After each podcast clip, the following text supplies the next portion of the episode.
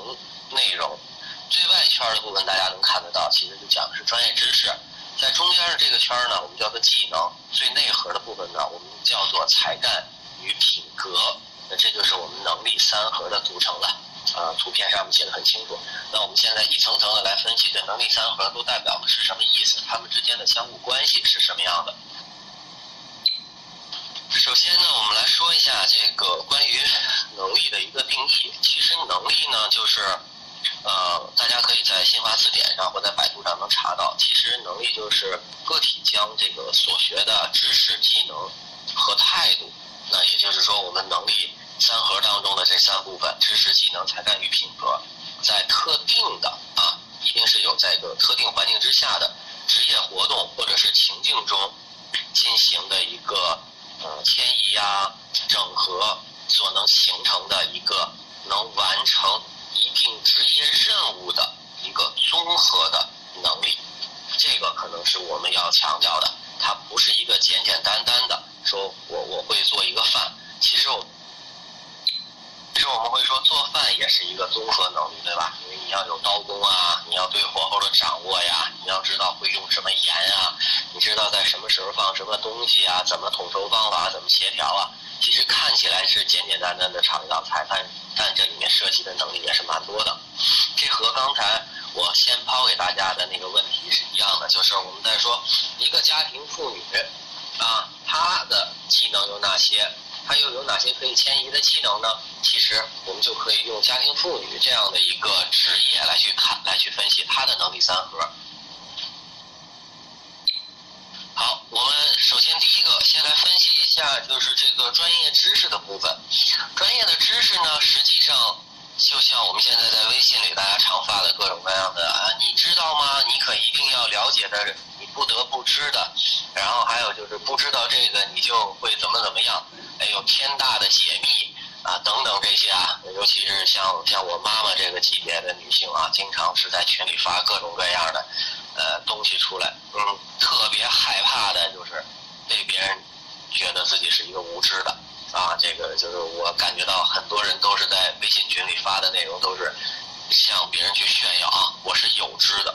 那么有知到底是什么呢？这个知其实就是指的我们的知识。知识呢，就是我们懂得的那些东西。因为我们经常跟别人聊的是什么？是我们懂的东西。但是知识呢，就往往呢有这种它的重要性呢是常常被夸大的。就是说，我我们懂的这些东西，它它一定是起到了这么大的作用呢？比如说。呃，我是学我是大学专业是学化学的，或者是学生物的或物理的，那我学习的这些个知识，对于我未来的职业发展是有莫大帮助的。那我们相信，如果是一个专业工作者，你学到博士这个学位，或是读了博士后，那肯定对你来说这些知识是非常重要，他们是基础。但如果说我是学化学专业的，我回来以后，我到了一个工厂里面去做流产流水线，我去做汽车生产和制造。那你这个时候的化学知识，还对你的这个工作有意义吗？还能有多大帮助呢？所以，往往我们会把我们的知识，我们有的时候往往这个知识是被扩大的。那么，知识有一个很重要的特点，就是知识是无法迁移的，需要重新去学习。呃，无法迁移的意思在于，就是我学的化学知识是没有办法去穿移到物理里面的，也没有转移到生物里面的，啊。然后呢，我学的这些，比方说野外生存的常识，我在城市里面是呃没有什么用处的，或者是我学的这个摩托车的这个驾驶呃的这个这个知识，这个交通法，和我的汽车在驾驶的这个交通法规，实际上有些地方是不同的。一个新的内容的话，那你就必须要。去将这个知识进行重新的学习。另外一个，呃，还有一个知识的一个现在最大最大的特点，就是知识已经不一定是来自于学校了。过去我们的学习可能都是通过啊学校的学习来完成，或者是说我我我是通过只能去通过当地的图书馆呀，或者是请老师上学习班啊等等这些。而现在我们的学习的渠道是非常多的，比方说我们有。呃，学习课程，学校的校本课程呀，我们有课外培训呀、辅导班啊，然后这些之外，更大部分的来自于，比如说学习呀。呃，自学呀，呃，还有是一些休闲娱乐的这个过程当中了解的知识啊，还有参加就比如像知识网举办的这样的活动，在线的交流培训，还有刚才我们发出来的这个实力派的这种学习平台，那这些可能都是我们新的学习的知识的一些途径和渠道。另外一个就是和我们职业相关的很大的一部分，就来自于实习。我相信在座的大家在场的这些朋友们，有很多都是呃有过这样实习经历的啊。实习也是我们去学习知识很重要的。还有一些岗前培训啊，这个新人到了一个企业的一个入职培训，其实学的大部分都是知识类的东西。我们现在呢？啊，谢谢汉娜，能帮我把这个图片及时发进来啊。那么我们的第二个部分要跟大家讨论的呢，就是我们常说的技能了。呃，有的时候大家谈到的能力，绝大部分我跟我的朋友去聊的那个内容，他们谈到的能力实际上都是在谈技能。啊，我们都会说啊，我们我我我会什么？啊，我会某某专业知识啊，我会某某，我会修电脑，我会用 Photoshop，我会用 3D Max，啊，我可能会我会开车，我会等等。其实这些东西在我们的这个能力的定义来看，它是它既属于是技能的范畴，它不是一个大的能力。大的能力是由知识、技能、才干。呃，那这个技能包括哪些呢？就包括。我们是能够操作和完成的事情都叫做技能，而且呢，技能和知识这边呃有一些本质上的区别了。那么，技能是可以从生活或者是在工作的其他方面进行迁移的，啊，那刚才我们不是有过一个这样的讨论吗？啊，我们在讨论这个呃家庭妇女有哪些能力，他们的这些能力呃有哪些是可以迁移的。就是在说这样的一个话题，呃，感谢这个大招啊，咱们上海运营大招，呃，刚才的一个互动啊，他也提了很多他自己的一个呃理解啊，然后他用他自己的母亲做了一个案例，然后从他母亲身上看到了很多非常非常多的一些品质啊啊，那其实我们会说，嗯，很多的技能，家庭妇女呢，它是最全面的啊，我们会说。一个家庭妇女啊，我们虽然是家庭妇女，但我们可以把它想象成，比如说我们的太太啊，我们的母亲啊，或者是我们家里面雇的这样的一些保姆阿姨啊，这样的一些女性，她们的技能实际上是非常非常丰富的。比如说我们常说的一个家庭妇女，或者是说，呃，可能这个我正在生小孩儿啊，我这个正在带孩子阶段，我还没有回归职场，这一类的女性实际上是在，呃。回归职场的过程当中是非常痛苦的一个一一一类人群。那怎么呃为什么我用非常痛苦一类人群呢？就是说呃这个怀孕带孩子的过程当中，这个这个生产啊带喂养孩子过程当中，女性是非常非常疲惫的，然后精力也是透支非常强烈的，非常大的。在这个时候，她在回归职场的时候呢，又有一年多的时间和自己的本职业务和工作，甚至跟这个社交圈呢，啊，都有一些啊短暂的脱离。啊，如果再去回归职场的时候，她是会遇到很大很大的问题，啊，比如说不适应性啊，不知道还能不能啊回到原来的本职工作啊，然后呢，又把孩子放到了第一位，这个时候是不是呃能够很好的照顾工作家庭生活的平衡啊？可能。这一类的女性会遇到这样的问题，而这个时候我们去讨论家庭妇女的可迁移技能，实际上就是让这些女性能够看到，她们实际上是具备非常非常多全新的能力。比如说这一类全新能力，我们叫做多任务处理能力啊，多任务处理能力是什么呢？哎，他又要照顾孩子的吃喝，还要照顾自己，还要洗衣服啊、尿布啊，然后可能还要。看辅食的一些书啊，营养的书啊，然后可能还要去给孩子做洗澡啊、补漱啊，包括给孩子做一些必要的一些呃训练呀，教他呃给他一些音乐呀、色彩呀、视力呀、听觉上的训练啊。实际上这个时候的女性是非常非常棒，因为这种能力是在她的本职工作当中，而且是在一般的。普通人的。本职工作当中是非常难经历的，她根本没有这样的。机会，但是妈妈就会经历到这样的。一些事情当中来，这个能力是非常非常棒。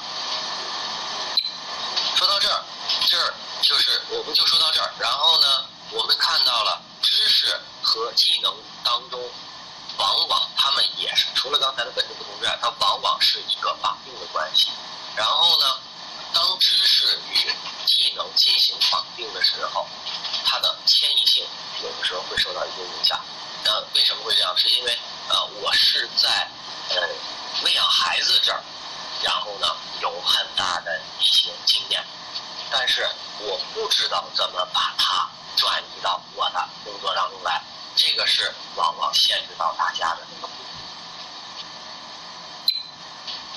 呃，我们再来看一个好的地方，好的地方是什么呢？是说这个知识和技能，当形成了不同的组合之后，就会产生全新的一些能力，或者是你说。全新的职业技能，或者是全新的发展技能。举一个例子啊，比如说，呃，我们我们有一个新来的新人，他可能是学学一个什么专业出来的，反正就跟现在的本职工作是完全不对口的，啊，他进到了这样的一个职业。但是呢，这个人呢有一个很好的这样的阅读的习惯，啊，他看了很多这种，比方说。啊，比如说跟国学啊这种相关的一些书籍，哎，他很了解这个部分。那也许他在做本职工作的过程当中，他看的国学的这个知识，和他现在的这些技能绑定之后，比方说跟客户进行谈判呀、进行交流啊，或者是跟客户进行一些商务的往来或者关系建立的时候，他就有可能会因为他丰富的国学知识，而让他自己变成这个呃。一个全新的自己，或者是他利用这个能力就跟别人建立了全新的关系，这也就是我们看到的，其实知识和技能当中它是有一个无限混搭的可能的。只要你把你的知识用在你的技能上，然后进行一定的组合，总会给你带来一些新的一些机会。呃，我们也可以把它想成是叫做一个技能上的优势。好，那我们现在来跟大家讨论第三个啊。内核了。这个内核的部分呢，我们叫做才干与品质。而这个才干与品质呢，嗯，我先推荐一本书给大家，叫做《呃呃现在发现你的优势》啊。呃，这本书呢，我建议大家去买正版的，你们可以在这个各大网站上都买得到。啊，当然了，如果你比较幸运，你在网上能找到这种免费的测评的，也可以测评看一看。呃，先说一下这个这本。呃，这本书呢，就是在帮助你去发现自己的才干与品质。呃，才干和品质呢，有些呢是我们这种叫做天生的啊，呃，但是不是我们说的叫做天才的那个东西啊？有些才干和品质是天生的。呃，可能呃，举一个例子吧，这个，啊，举一个例子，比如说呃，这种沟通能力啊，有人说沟通能力。沟通能力，你看他爷爷就是一个很能说的人，可能到了他爸爸、妈妈那边，他就也很能说。然后等到了呃这一代人，到了自己这一代人的时候，也会变得很能说。可能这就是一个天生的，或者是在这种环境之下长期习得的啊。因为我天天听我的爸爸妈妈、爷爷奶奶在那不停的说说说说说，所以我也就变成一个特别能说的一个人啊。这个就是我们说的一些才干与品质的特点。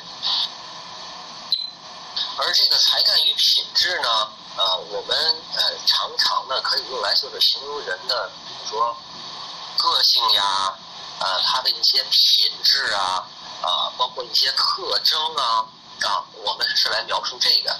那么在生活的这个各个领域当中啊，呃，才干和品质常常是被无意识的使用的。什么叫无意识的使用呢？比如说像我们的这个雷锋叔叔。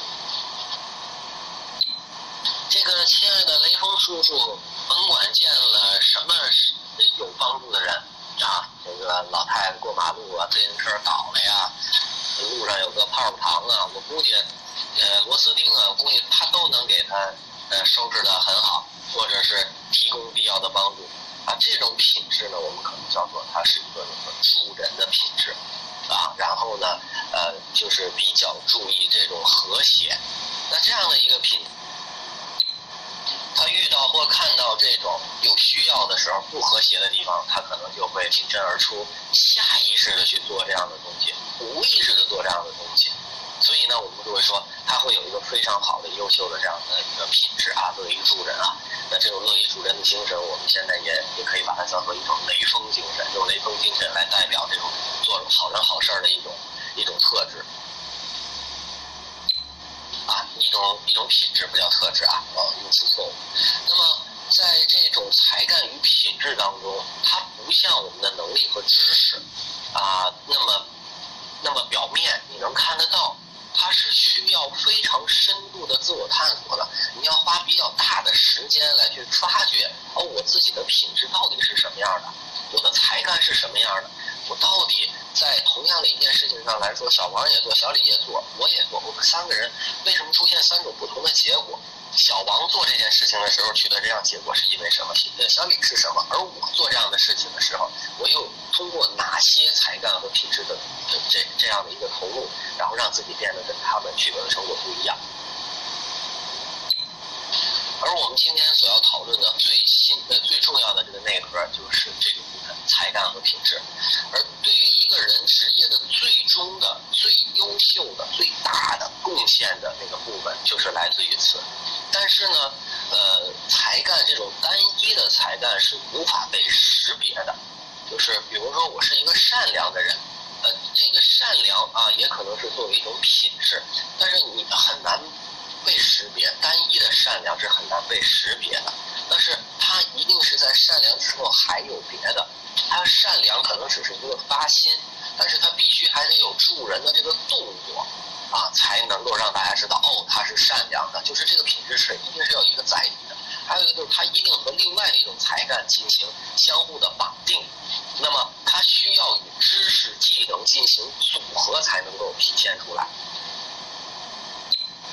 所以基于此，我们看到的能力是由这三个部分组成的，它不是由单一的某一个内容。比如说像我们的。在大学以前的阶段，我们往往把学习到的知识就认为我这有这能力了啊，我这个会会我呃会我我学了某一项知识，那这项知识就成了我的能力。但你真的去实践的时候，你会发现不行。这也是我们在职场当中，我们回到贴一下主题，我们的职场适应力这个，很多人在这方面是有误区的，认为是说。哦，我已经学过这个东西了，或者是我有师傅教过我了，我就可以怎么怎么样。我觉得这是一个非常大的误区。真正的一个人的职业成长，实际上是来自于这些能力的实践。在我们的能力三合当中，最最核心的东西，实际上是没在这里面写的，就是实践。这个实践，我们可以把它称作外道。外是内外的外，道是。呃，道德的道啊，外道啊，这个实际上是我们的一个外道。为什么叫外道呢？因为在呃能力三合的这个图形当中，没有实践，没有实施，没有去做事，这样的一个支持啊，这样的一个测验，这样一个不断的磨练，那我们所有的这些能力三合是得不到一些这样的真正的成长。呃，我我说一下我自己啊，我用我自己来做一个案例。嗯，我的才干当中的第一个呃能力叫做沟通，嗯，这个第二个呢叫做取悦，呃，第三个呢叫做积极，第四个叫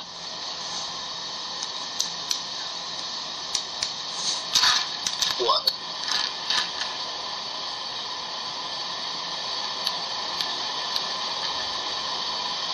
四个是收体，啊，第五个是主动，呃，在这里面大家会发现这五个这五个品质当中，我往往人家说主动积极是一件事儿，但是在我的测评结果当中，主动和积极是两件事儿，主动和积极是两个不同的才干和品质。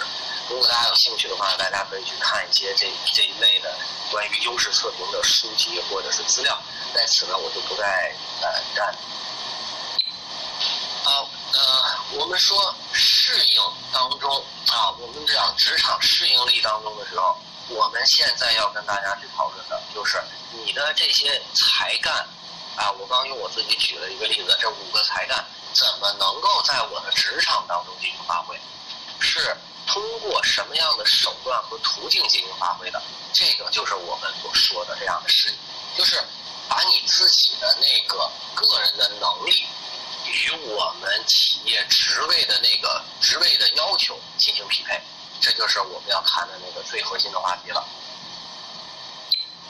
我把这幅图再拿回来啊，然后大家一定要去呃看这个能力与要求之间的这个部分，他们两个人之间越匹配啊，我们的这样的职业发展的可能性就越大。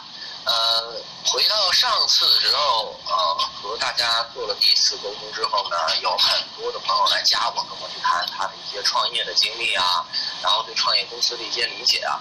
在此呢，我们也要说，就是你要把企业职位这个部分当成是市场需求，然后呢，你就当成是市场，然后你的，哎，我我有一条不知有没有发出去啊？呃，是这样，就是我们作为一个创业公司。你的这个能力是什么呢？就是你的你有哪些知识？你在哪个领域里？你想做哪个领域的生意？然后在这个领域里面，你有哪些这样的一些知识的储备？然后呢，在这个领域里，你积累了多少这样的优秀的一些合作伙伴？你的合伙人，或者是你储备了哪些专业的技术人才？那这个技术人才呢，就是我们说的技能的部分了。而对于才干呢，那可能就是你的这个创业公司的精神，你的企业文化是什么？你想要做哪些？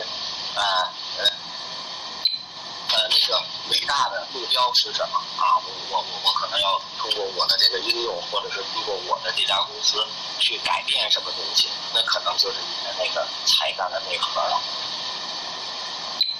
呃，关于这个这个适应当中的，就是个人的这个能力与业要求之间的这个适应呢，它是有一种评估的。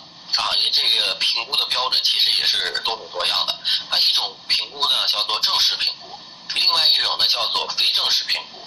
啊，这种评估呢就是，呃，在正式评估当中，大家可能都有了解啊。正式评估就是必须得有一个比较清楚的结构啊，结构性比较强，然后呢可以被量化啊，有这样的一些指标作为参考，指标最好是有标准的啊。比方说大家知道的像什么 ISO 九千认证啊，它是这种的，它是有一个这样的什么质量管理体系啊，它是有一个标准的。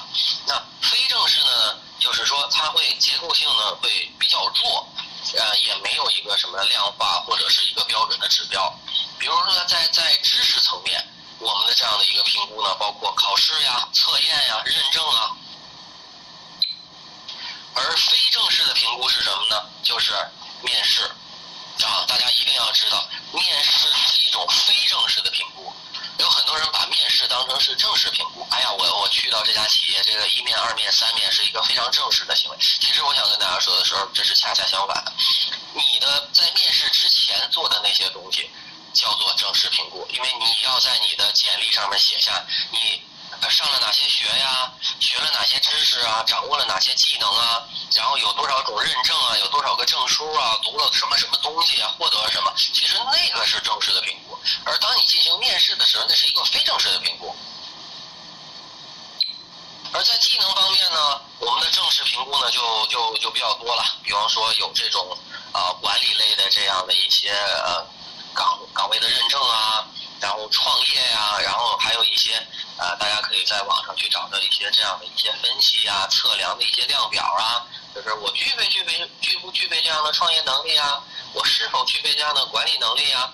有这样各种各样好玩的测验啊，它至于它准不准呢？呃，我也不做评价了，就在于大家了，仁者见仁，智者见智。呃，有兴趣的话，大家可以去看一看。另外一个呢，呃，一定要知道的是，在技能方面的非正式评估。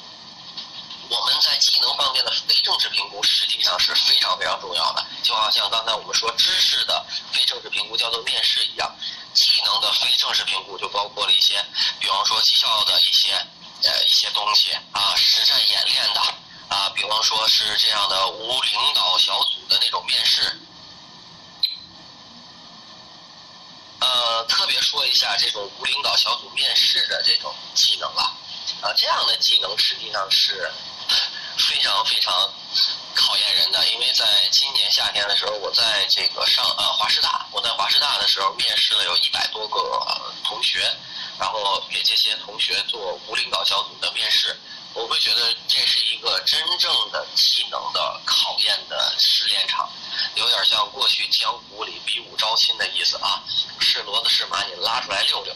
这个时候的技能的评估，完全是来自于自己的技能与才干的组合啊，当然也包括知识啊，这三部分的组合，只不过是他的一个表现形式是通过技能展现的。其实我们在这种呃无领导小组面试的当中，就是在去看这个人他的能力和我的职位要求之间是不是匹配，他是否能去适应。呃，第三个部分呢，我想就要跟大家讨论到这个才干了啊，我们最核心的部分。才干的这种正式评估呢，有很多，呃，大家可能常听到的有一些叫做什么，嗯，MBTI 呀，然后 DISC 呀。然后包括我刚才说的这样的这个，现在发现你的优势啊，叫做盖洛普的这个优势识别器呀，等等这些有很多啊，这个是属于是专业的正式评估了，因为这些这些评估工具呢，都是有这种呃几万、几十万、上百万的这样的一个嗯长模的一个这个这个参与者的调研，所以相对而言是一个呃更靠谱一点的。而非正式评估呢，在这儿呢，我可以给给大家呃说一个小小的呃方案啊，供大家去参考吧。那么叫做什么呢？叫做成就事件。还有一个呢，就是呃呃，我们叫做一个鱼骨图的一个模型啊。第三个呢，就是呃，求求你夸夸我。嗯，我们有三个这样的工具，我跟大家简单介绍一下这三个工具怎么用啊。呃，成就事件是什么呢？就是你去回想一下，在你过往的这个生活当中，有哪些你认为最重要的成就事件？写出三件来啊，这样的成就事件。呃，比如说我这个高三那一年，本来高一高二我自己都把自己给放弃了，但是通过高三那一年，哎，呃，非常努力，我最后一下就考到了我心仪的大学。然后我进入了我我学习了我自己喜欢的那个专业啊，这可能就是成就事件的一种。另外一种呢，比如说呃，我在这样的暑期或者是在呃职业的某一个环节当中，我做了一件什么样的事儿啊？然后我帮助了谁，或者是我被谁呃得到了很大的一个认可，我很开心啊，这就是一个成就事件。那么在这成就事件当中，你把这个事儿写出来了，你要放到我们刚才的这个能力三盒里面去分析了。啊，我之所以成了这样的事情，是因为我有哪些知识在里面帮助了我，我的哪些能力去是呃帮助我去获得这个呃成就的一个关键，以及深层次分析之下，哦，我的潜在的内心世界里的那个才干和品质是什么？是。坚毅的，是坚忍的，啊，是适应的，啊，然后是是一个主动的，等等，是什么？啊，你要自己去分析了，这个因人而异。如果大家有兴趣的话，我们可以再找时间跟大家去讨论这个部分。呃，第二个工具呢，叫做鱼骨图啊，鱼骨图，我给大家一会儿敲到键盘上来啊。呃，鱼骨图呢是这样，就是跟一个鱼一样啊，你就画一个鱼嘛，那就是鱼有鱼刺嘛，啊，中间。前面画一个三角形，呃，中间大的三角形，呃，然后呃画一根横线，后面再画一，那叫做，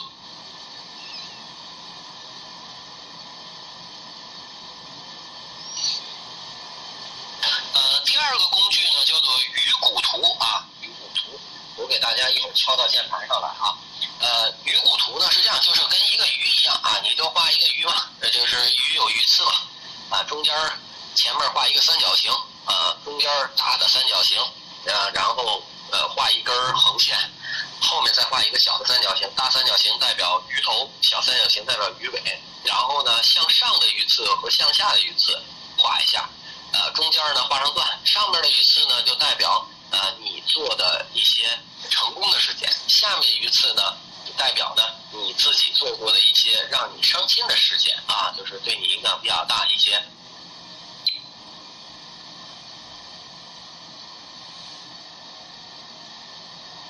或沮丧啊，或或不太好的一些部分，对你有一些蛮大影响、负面影响的。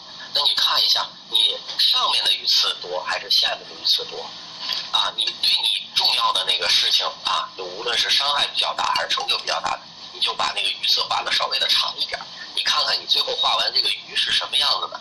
你画完的是一个金枪鱼呢，还是一个鲨鱼呢，还是一个肚子非常非常大的这样的一个淡水鱼呢？呃，你要去看一下了。你通过这样的一个模型，然后去把自己的所有的成就事件呢，有一个这样的非常系统的一个了解，你也就知道了哦，我在哪个方面是有优势的，我在哪些事情上面遇遇到这样的事情我能处理好，有哪些？第三个呢，就是求求你夸夸我，这个很好玩嘛，这个你就跟你自己的朋友玩，在微信朋友圈里发给发给你自己觉得比较好的十个朋友和二十个朋友，自己单线联系就好了。啊，当然是对你比较相熟的了，或者是长辈啊，或者是晚辈之类的，发给他，然后跟他说：“求求你夸夸我，啊，我们交往这么多年，或者是我们在一起生活了这么多年，啊，我想知道，呃，如果你给我三个词来去形容我的话，啊，你觉得你给我哪三个词？你听一听这些朋友给你的意见，呃，你总结一下，比如说大家在夸你的时候呢，呃，普遍都在说你的这样的分析能力比较强。”啊，或者是啊，善于思考，那你就可以把它理解成，哦，这个是我很重要的才干了，我比别人更善于思考，更善于解决问题。哎，这个是给大家的一个工具上的支持了。说完了这个这三个工具的使用呢，就是如果大家再有更多的问题，我们回来找时间，我再跟大家细说啊。啊，我们呃，这个我好像又拖堂了啊，我。再往后推进一下，我们来去讲这个职业匹配的这个呃部分，职业呃企业职业这个要求分析。其实呢，我们把它叫做一个呃行职企的一个分析。那我现在发一张图片给大家。呃，这个呢是我给大家截的图了。我在今年夏天的时候呢，给香港的十几所大学的大学生。然后呢，他们在上海有一个这样的学习的一个安排，大概在四有四十多天的时间是在上海的，啊啊，我呢就帮这些大学生呢做了这样的一个培训，这是我给那个大学生做培训的那个课件儿，呃，我们给这些大学生做课件当中的时候，就是让他们去了解我们大陆的这些企业的状况，那这里面呢，我们就是要去强调一个职业了。职业实际上是由三个部分组成的，就是我们的行业、职位和企业，我们又叫做简称叫行职企。呃，这个很简单了，就是一个国民经济分类的一个调查了，这个就来自于咱们国家政府网站。大家能看到，行业实际上就包括了各种各样了，农林牧副渔啊、矿业啊、制造业啊、建筑、批发零售、金融、房地产、文化娱乐。教育啊，在这边我特别想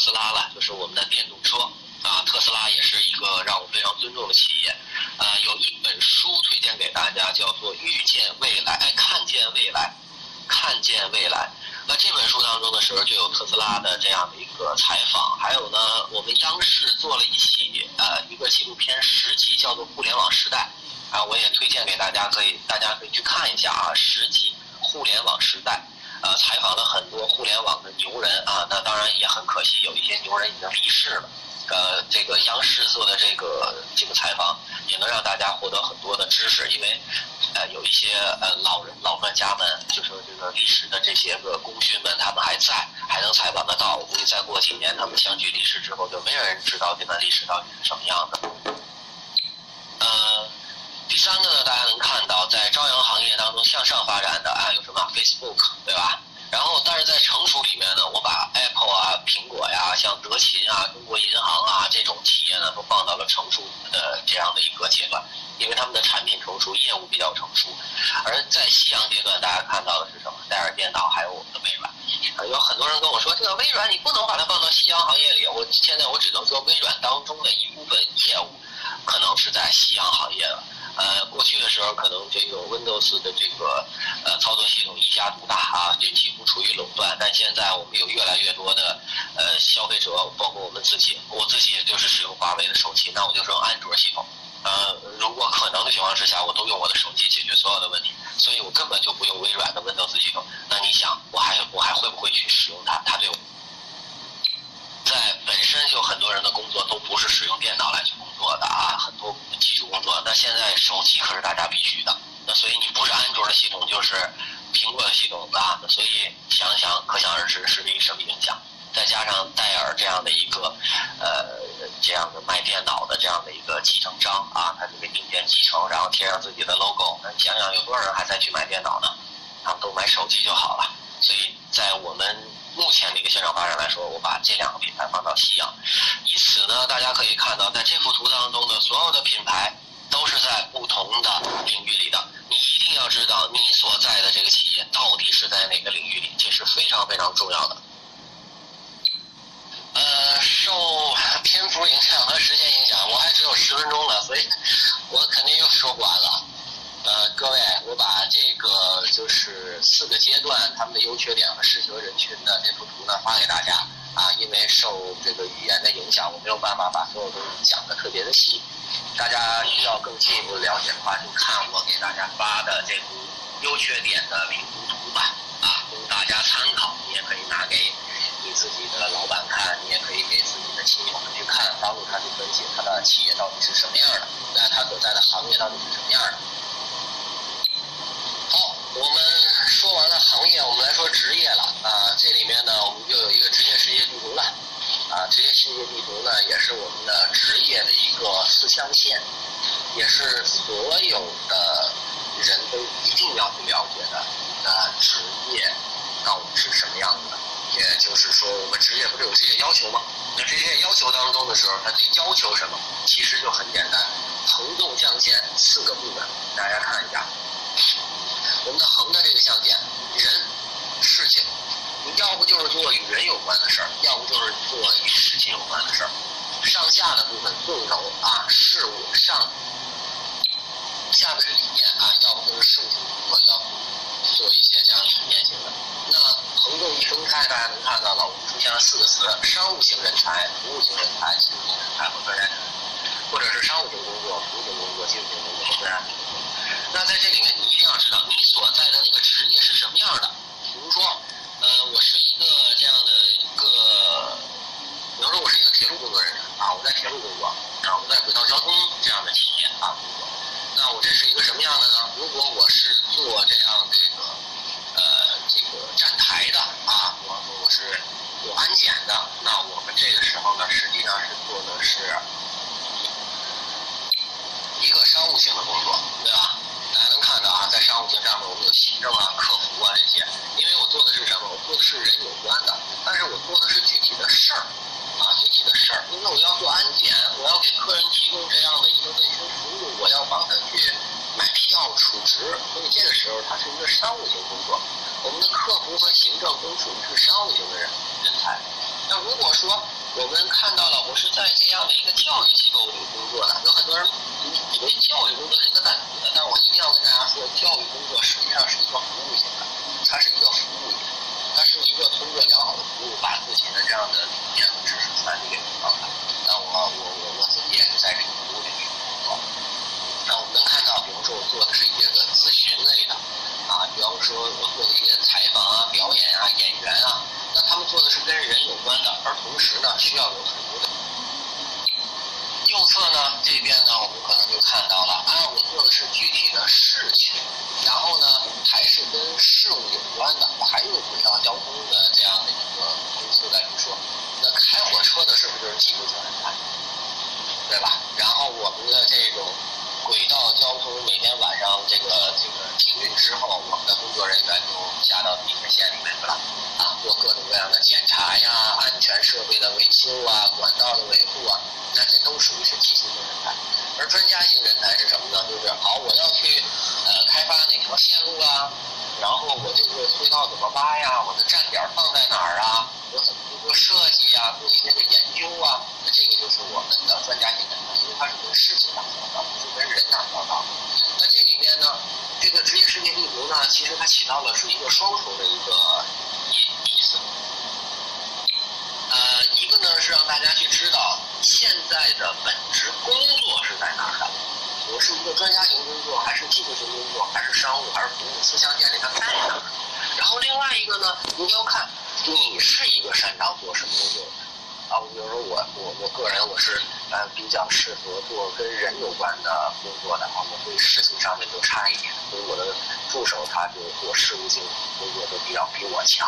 我主要负责做人的事儿，他就负责帮我去处理这些。我不擅长跟事儿有关的事情。那么事务性的工作呢，啊，我呢也不是特别的擅长，因为。这个平时要去想很多的东西，去做设计很多的模型，把各种的想法能放进来，所以事务型的工作也不太适合我。我个人呢就非常直接的选择在教育啊、服务型这样的企业里去工作，因为这是我最如鱼得水的地方。而如果说我们去看了分析这个模型，呃，我现在呢是一个服务型人才。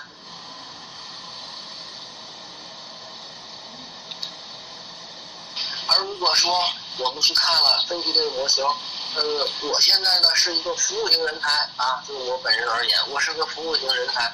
我现在要跑到对角线去了，我我到了一个技术型的工作啊，我要负责财务工作了。那我个人认为，这样的跳槽基本上是很难的，非常非常难啊，是因为呃不成功的案例实在是不胜枚举，我就不在这儿多说了。那如果是这种情况下，我们怎么办呢？我们建议的，比方说在部门内部的转岗，啊，我跟大家去强调一下，我是不主张跳槽的。我所谓的跳槽是你部门内部转岗，而不是说离开现有公司去另外一个公司，这是我最不建议的事儿。啊，我如果说在公司里面，我现在呃是我是一个服务型的人才，可是我做的是一个客服的工作，啊，我非常希望从幕后要转到台前。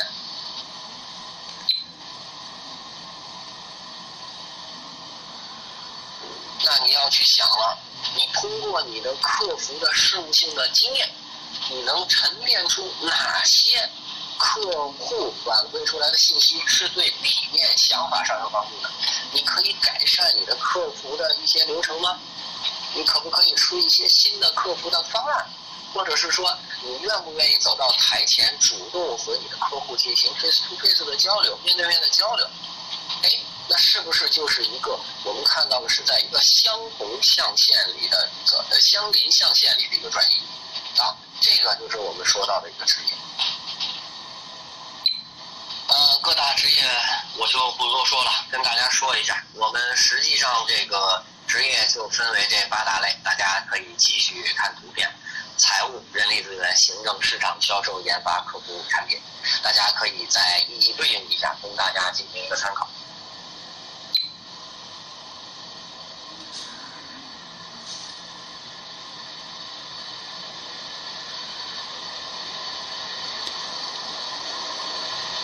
我们现在说到最后一部分，就是关于企业的部分了。企业的部分呢，大家可以看一下这张图片。这张图片当中的时候，也会出现像刚才我们的职业世界地图这样的啊，做内部客户导向的和外部客户导向的，是人有关的和事有关的啊。这就是我们的一些企业了。根据这样的一个方向的一个分类呢，我们企业包括做做人有关的，就是我们政府机关了。国企啊、外企啊、民企啊，到跟市有关的时候，受外部客户影响的时候，那我们就看到了什么？自由职业啊、创业呀，对吧？所以像国企啊，都是考核你的合同额，不考核利润的啊；而民企呢，只管利润不管合。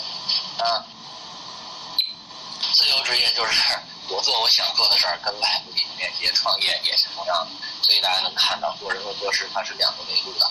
那我们的企业呢，也都在这样的一个分配之下呢。有了自己的一个划分，我现在把图片发给大家。这个图片里面呢，就对我们的这样各个单位的一些特点啊，进行了一个分类。呃，我想呢，大家通过阅读这个图片去了解一下，到底自己所在的这个呃企业是什么样的啊。反正我一直都扮演都是乙方的角色，就是偶尔当回甲方，确实感觉挺爽。所以我相信，如果大家在的职业是做甲方的，一定是一个非常非常有优势的，就是我们都愿意当甲方，不愿意当乙方。大家能看得到啊，这个不同职业啊、不同企业的一些特点。呃，在此呢，我要跟大家再介绍一个工具了啊。这个我们既然是一个在线的分享，如果只吹牛、只讲知识，不落到技术层面的话，我觉得这样的交流是没有任何意义的。没有解决方案，只提问题的说话就是耍流氓。所以在此呢，我跟大家呢在做最后的一个内容的分享，就是如何去做职业访谈，这是一个技术方面的问题了，希望对大家未来的职业有帮助。好，这个就是给大家的工具了，就像我们第一次、上一次跟大家培训一样，发给大家的工具的问卷卡一样，这个也是发给大家的啊。我希望大家你们真的要去用啊，这个我不能给了你这些工具，帮你去用。我希望大家能够去想一下这些工具，怎么能在你的未来的工作当中起到一些支持的作用。那么这个职业访谈呢，就是让大家去了解到。旁直起三个部分内容的最有效的工具。呃呃呃，之前的时候，汉娜发了一个实力派的二维二维码，我不知道大家是否有关注啊？这个实力派呢，这个我关注了。我关注了之后呢，我发现这个实力派里所说的内容有一点是非常重要的，就是实力派实际上在干的事儿，就是在做职业访谈。那当然了，你也可以通过其他的手段啊。那么我们讲说这个职业访谈是干什么呢？就是让你去了解你所不知道的那个领域啊，不知道的行业，不知道的职业啊，不知道的公司，这就是职业访谈的目的。职业访谈的三个关键问题：What、Why、How，在这儿了。那么 What 你和某个内行人的会谈，通过交谈从他那里获取新鲜具体、真实的信息啊，这个我写的特别字啊，真实的信息。这个真实的信息，什么是真实的？什么是信息？在这边要重点去强调，真实是客观的，真的有人在做的，要跟内行人交流啊。我跟一个朋友去聊天啊，他跟我说，我找他去开饭馆的啊，他跟我说，哎呀，我们开饭馆不赚钱，说什么赚钱？送盘子碗的赚钱。说为什么送盘子碗赚钱？因为我每一个盘子碗，虽然我我不是自己去买的了，我每次都从他那儿弄。啊，我还得跟消费者去收这个盘子碗的钱，但是实际上我在这里面是亏的。然后呢，他也不满意，然后呢，服务啊各方面也不太好，洗干净洗不干净啊什么的。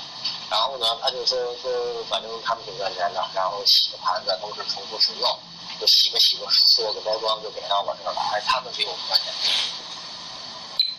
刚才我说，那你跟这些洗盘子、洗碗的人有聊过吗？啊，他说聊过，啊，聊过，结果是，哎，他说他们那行竞争也非常的激烈。啊，我说怎么激烈？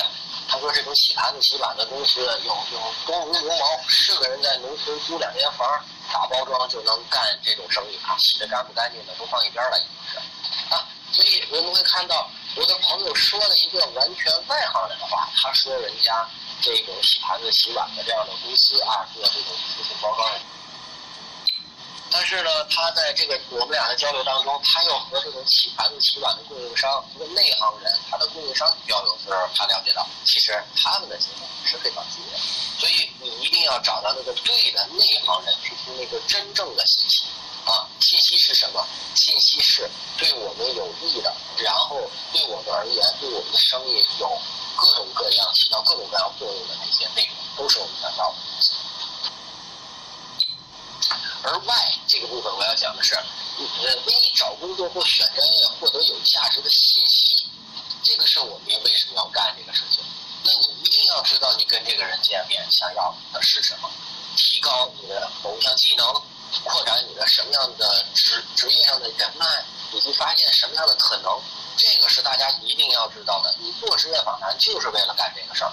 啊，我过去的时候我不知道怎么去结识职场人脉，那现在你可以通过，比如说像今天我们的一个分享群，你是不是能链接到一些人脉？但是你加了人家不是为了发发广告，而是为了跟这个人去沟通，去学习他的知识，学习他在某一个领域里所所拥有的那些经验，这是你要干的事儿。而号呢，怎么去做呢？啊，方法来了，就是你一定要去通过像这种。呃，聚会啊，交流啊，线下的平台啊，利用每一个你可以利用的机会，去跟这些职场的牛人们接触。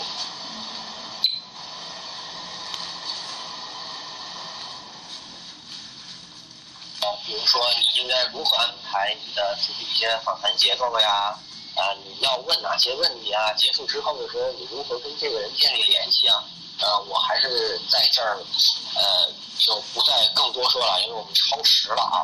那个具体的方法呢，我想大家都可以去思考一下啊。如果你们遇到问题不会做，可以再来找我咨询，我尽我的呃看怎么能够帮助到大家吧。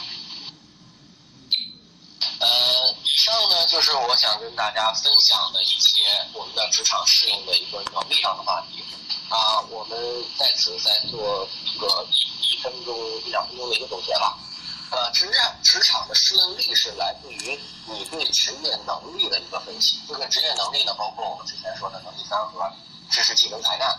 那知识、技能、才干，大家一定要知道的话，知识是看起来表面的，那么沉淀下来的才叫技能。而在技能之后，真正取得价值的，能让这个技能得到很好发挥，能够得到很好市场认可的，是因为你的品格和才干。这个是让大家知道的。而实际上，我们要把这个模型打破了来看，打破了来看是什么？心有多高，天就有多高。你要知道，你能够包容一下世间万物，你有无比宽阔的内心，那个就是你的才干。在这些才干之上，那些技能和知识，无非是你在这片天空上的那些点点，就像是这片呃天空上的这个点点繁星。恒星是什么？恒星是你的技能。这些永远都不变的，比方说北斗七星，啊，北极星，它们永远都会在那儿待着，那是你的恒星。而所谓的知识，无非就是那些流行，匆匆一过就结束了。比方说微信里没有用的那种信息垃圾和信息碎片，那完全就是浪费时间和生命。那种流行只是让我们看一眼觉得高兴而已，但它对我们生命来说，它不能满天都是流行。当天上都是流行的时候，你也又舒适无度，不愿意去看。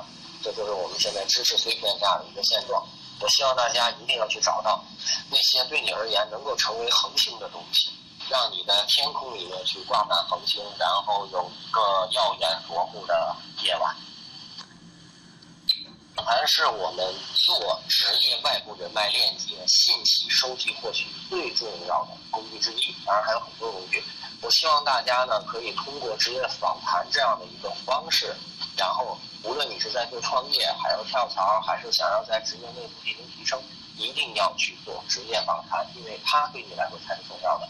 职业访谈比百度有用啊，在这件事情上比百度有用，比网易公开课有用。